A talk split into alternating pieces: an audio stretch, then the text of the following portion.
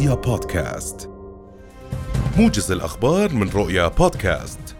يتقدم 189410 طلاب الثلاثاء المقبل لامتحان شهادة الدراسة الثانوية العامة التوجيهي.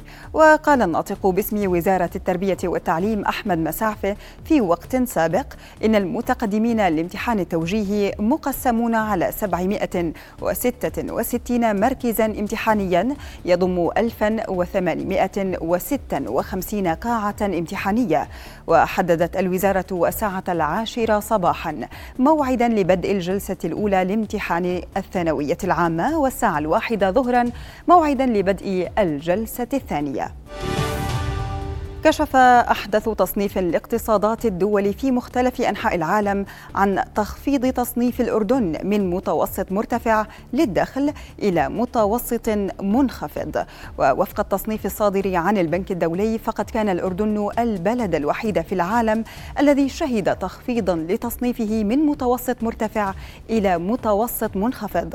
ويشير تقرير البنك الدولي إلى أن الدولة تعد ذات دخل متوسط منخفض إذا كان نصيب الفرد من الدخل القومي من 1136 دولارا إلى 4465 دولارا.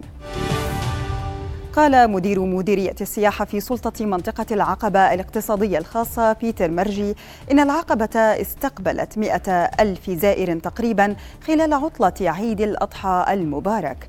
وأضاف مرجي لرؤيا اليوم أن العقبة خلال هذه الفترة استقبلت قرابة 23 ألف مركبة ونحو 2400 حافلة كبيرة مشيرا إلى أن نسبة الحجوزات في فنادق العقبة خلال فترة العيد بلغت 88% وتطرق في حديثه إلى تطبيق عون العقبة الذي يهدف إلى استقبال المقترحات والتعامل مع شكاوى سكان وزائري المدينة بهدف تحقيق مستوى أعلى من الرضا عن الخدمات.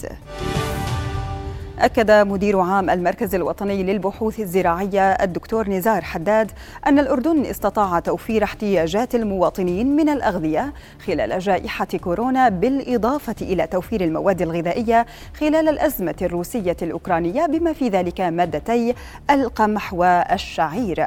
وأوضح حداد لرؤيا اليوم أن المركز الوطني للبحوث الزراعية يعتبر الذراع العلمية لوزارة الزراعة ويقدم الحلول لمعالجة المشاكل المشاكل التي تواجه المزارعين ميدانيا ويقدم السيناريوهات الأمثل للتكيف مع حالة التغير المناخي وشح المياه التي يواجهها الأردن. شن جيش الاحتلال الإسرائيلي ضربات جوية قرب مدينة حمص السورية حسب ما نقلت وكالة الأنباء السورية الرسمية سانا فجر اليوم. وقال مصدر عسكري إن وسائط الدفاع الجوي تصدت لصواريخ عدوان الاحتلال الإسرائيلي واقتصرت الخسائر على الماديات. وفي بيان لم يذكر هذه الضربات قال جيش الاحتلال إنه تم رصد إطلاق صاروخ مضاد للطيران انطلق من داخل الأراضي السورية وانفجر انفجر في الجو. تحدى المتظاهرون الحشد الأمني الكبير واشتبكوا مع الشرطة لليلة الخامسة على التوالي في قلب باريس وفي عدة مدن كبرى في فرنسا احتجاجا على مقتل فتى من أصل جزائري برصاص شرطي. وأعلنت وزارة الداخلية الفرنسية توقيف 719 شخصا الليلة الماضية. وتسعى الحكومة بكل طاقتها إلى منع توسع الاضطرابات الأسوأ من نوعها منذ أزمة السترات الصفراء عام 2018